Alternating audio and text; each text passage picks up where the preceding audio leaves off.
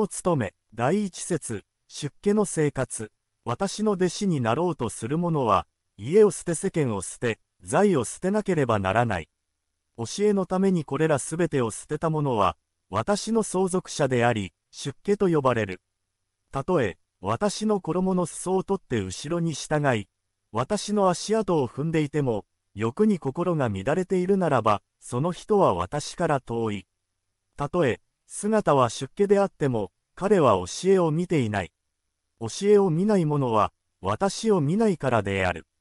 たとえ、私から離れること何千里であっても、心が正しく静かであり、欲を離れているなら、彼は私のすぐそばにいる。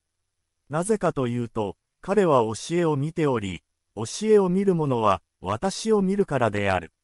出家の弟子は次の4つの条件を生活の基礎としなければならない。一つには、古い布を綴り合わせた衣を用いなければならない。二つには、托発によって職を得なければならない。三つには、木の下、石の上を住処としなければならない。四つには、不尿薬のみを薬として用いなければならない。食物を入れる容器を手にして、とごとに食を乞うのは、骨敷の行ではあるが、それは他人に脅かされたためでもなく、他人に誘われ欺かれたためでもない。ただこの世のあらゆる苦しみを免れ、迷いを離れる道が、ここで教えられることを信じてなったのである。このように出家していながら、しかも欲を離れず、怒りに心を乱され、五感を守ることができないとしたら、誠に不甲斐ないことである。自ら出家であると信じ、人に問われても、私は出家であると答える者は、次のように言うことができるに違いない。私は出家として、しなければならないことは必ず守る。この出家の誠をもって、私に施しをする人に、大きな幸いを得させ、同時に、私自身、出家した目的を果たすようにしよう。と、さて、出家のしなければならないこととは何であるか。残と木を備え、二と口と心による三つの行為と生活を清め、よく母感の戸口を守って、強楽に心を奪われない。また、自分を称えて他人をそしるということをせず、怠けて眠りにふけることがない。夕方には正座や歩行をし、夜には右脇を下に、足と足とを重ね、起きる時のことをよく考えて静かに眠り、明け方にはまた、正座したり歩行したりする。また日常生活においても、常に正しい心でなければならない。静かなところを選んで座を閉め、身と心とをまっすぐにし、むさぼり、怒り、愚かさ、眠気、心の上つき、悔い、疑いを離れて、心を清めなければならない。このように心を統一して、優れた知恵を起こし、煩悩を断ち切って、ひたすら悟りに向かうのである。もし出家の身でありながら、むさぼりを捨てず、怒りを離れず、恨み、そねみ、妬み、うぬぼれ、たぶらかし、といった過ちを、覆い隠すことをやめないなら、ちょうどもロバの剣を衣に包んでいるようなものである。衣を着ているから出家なのではなく、托発しているから出家なのではなく、経を呼んでいるから出家なのではなく、外形がただ出家であるのみ、ただそれだけのことである。形が整っても、煩悩をなくすことはできない。赤子に衣をつけさせても、出家と呼ぶことはできない。心を正しく統一し、知恵を明らかにし、煩悩をなくして、ひたすら悟りに向かう、出家本来の道を歩むものでなければ、誠の出家とは呼ばれない。たとえ、血別れ、骨は砕けても、努力を加え、至るべきところへ至らなければならないと決心し、勤め励んだならば、ついには出家の目的を果たして、清らかな行いを成し遂げることができる。出家の道は、また、教えを伝えることである。すべての人々に教えを説き、眠っている人の目を覚まさせ、邪険な人の心を正しくし、神妙を惜しまず、広く教えを敷かなければならない。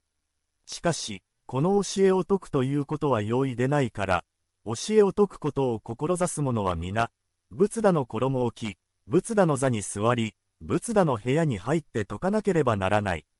仏陀の衣を着るとは、柔和であって、忍ぶ心を持つことである。仏陀の座に座るとは、すべてのものを空と見て、執着を持たないことである。仏陀の部屋に入るとは、すべての人に対して、大慈悲の心を抱くことである。またこの教えを説こうと思う者は、次の4つのことに心を留めなければならない。第一には、その身の行いについて、第二にはその言葉について、第三には、その願いについて、第四には、その代費についてである。第一に、教えを説く者は、忍耐の大地に重視、柔和であって、荒々しくなく、すべては空であって善悪の計らいを起こすべきものでもなく、また執着すべきものでもないと考え、ここに心の座りを置いて、身の行いを柔らかにしなければならない。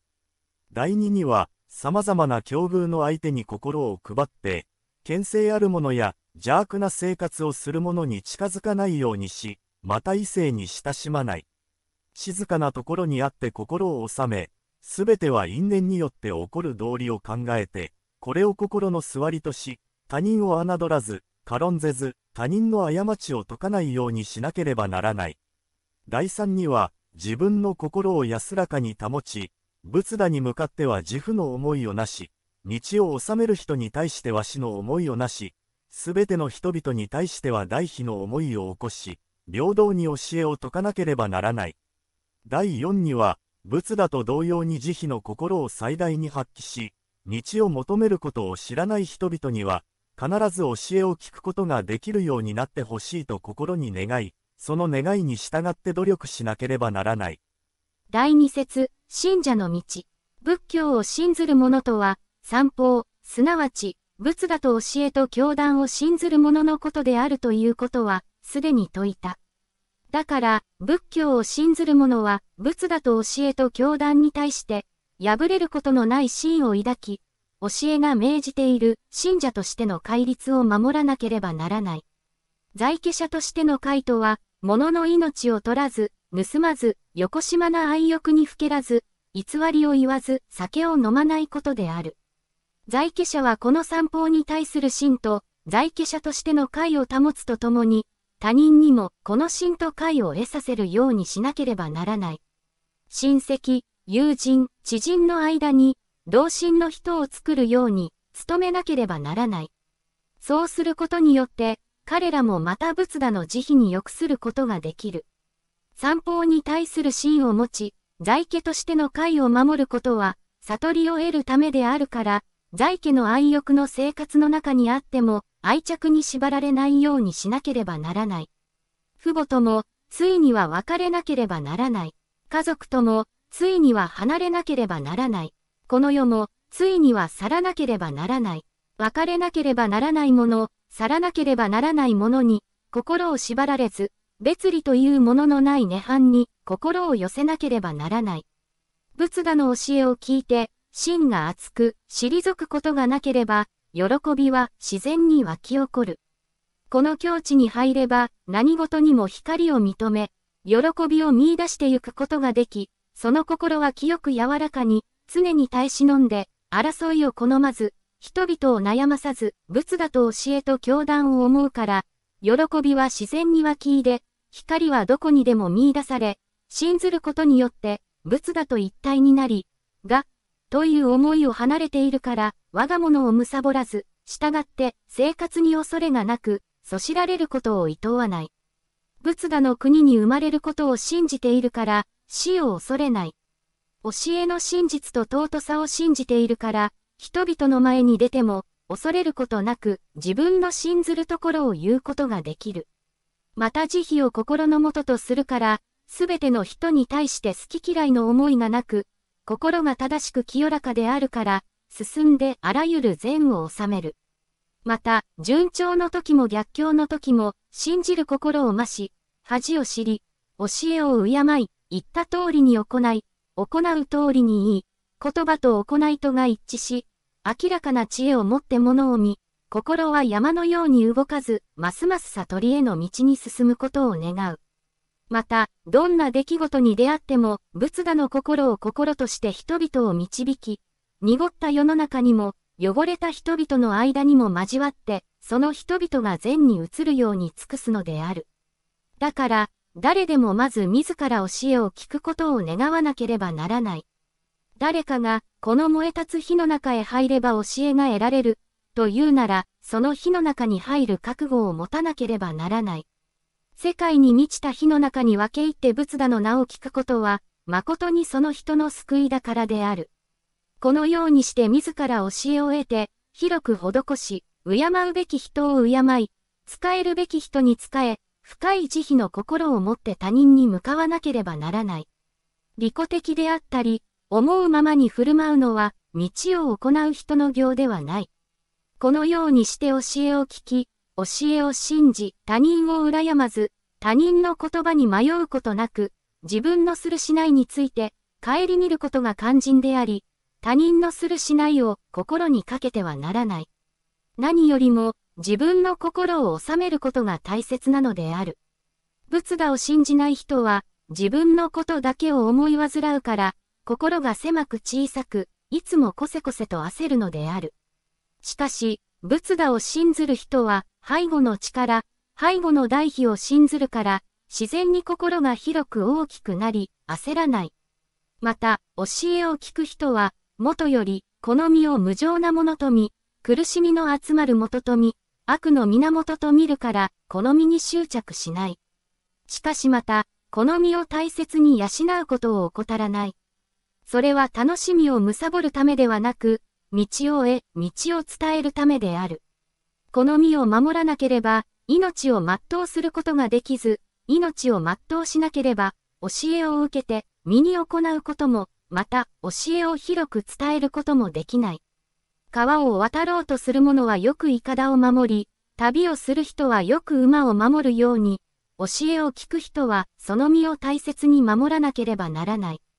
また仏陀を信ずる者は、着物を着るにも虚食のためにせず、ただ周知のためにし、寒さ暑さを防ぐためにしなければならない。食物を取るにも楽しみのためにせず、身を支え養って、教えを受け、または解くためにしなければならない。家に住むにも同じく、身のためにし、虚栄のためにしてはならない。悟りの家に住み、煩悩の俗を防ぎ、誤った教えの風雨を避けるためと思わなければならない。すべてこのように何事も身のためを思わず、他人に対してもおごる思いをせず、ただ悟りのため、教えのため、他人のためと思ってしなければならない。だから、家にあって家族と一緒にいても、その心はしばらくも、教えを離れない慈悲の心を持って、家族に従っているが、手段を示して彼らに救いの道を教えるのである。またこの仏教教団の在家者には、日常、父母に仕え、家族に仕え、自分に仕え、仏陀に仕えるいろいろな心がけがある。すなわち、父母に仕えるときには、一切を守り養って、長く平和を得ようと思い、妻子と一緒にいるときには、愛着の牢獄から脱しなければならないものと思わなければならない。音楽を聴いているときには、教えの楽しみを得ようと思い、部屋にいるときは、賢者の境地に入って、長く汚れを離れようと思わなければならない。また、たまたま他人に施しをするときは、すべてを捨てて貪る心をなくそうと思い、集いの中にあるときには、諸仏の集いに入ろうと思い、災難にあったときには、どんなことにも動揺しない心を得ようと願わなければならない。また、仏陀に帰依するときには、人々と共に大道を体得して、道を求める心を起こそうと願い、教えに帰依しては、人々と共に、深く教えの蔵に入って、海のように大きい知恵を得ようと願い、教団に帰依しては、人々と共に、大衆を導いて、すべての障害を除こうと願うがよい。また、着物を着るなら、全根と残機を衣服とすることを忘れず、大小便をするときは、心の貪りと怒りと愚かさの汚れを除こうと願い、高みに登る道を見ては、無常の道へ登って迷いの世界を越えようと思い、低きに下る道を見ては、優しくへり下って奥深い教えへ入ろうと願うがよい。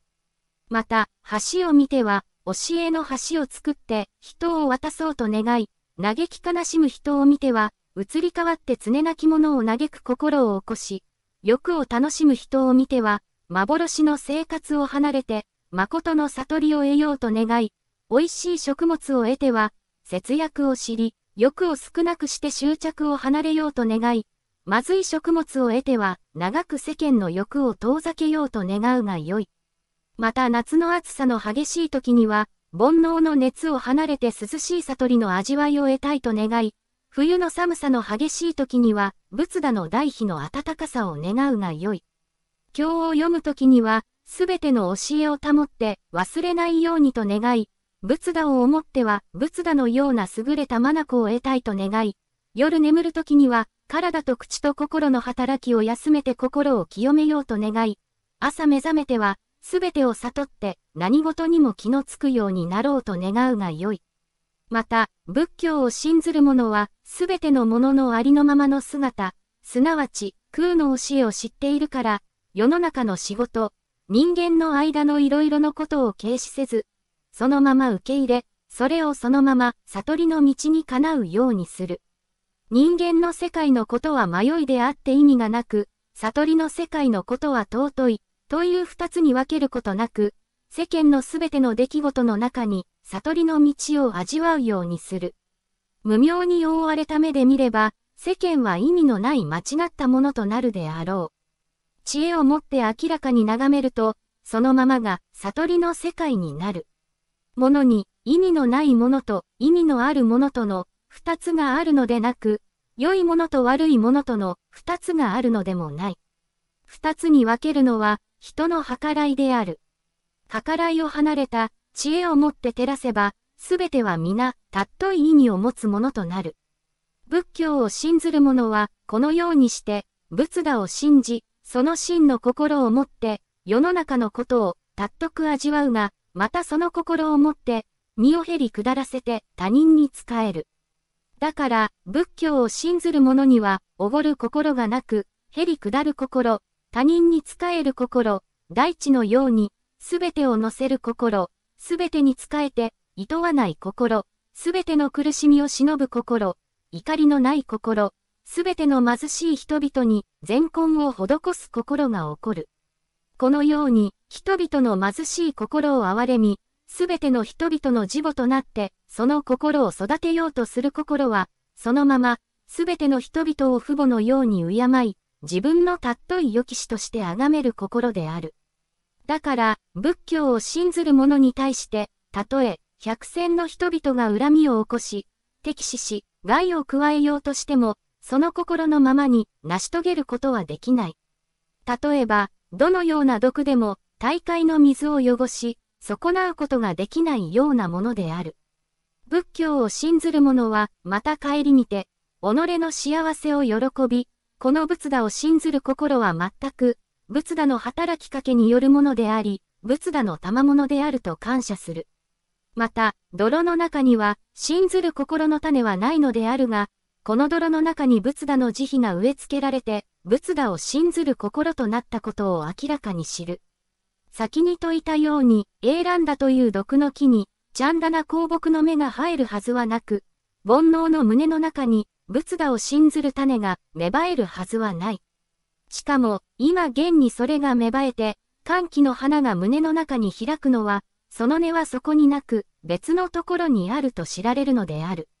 その根は、仏陀の胸の中にある。仏陀を信ずる者も、我の思いに立つときは、むさぼりと怒りと愚かさの心から、他人をそねみ、妬み、憎み、損なったりする。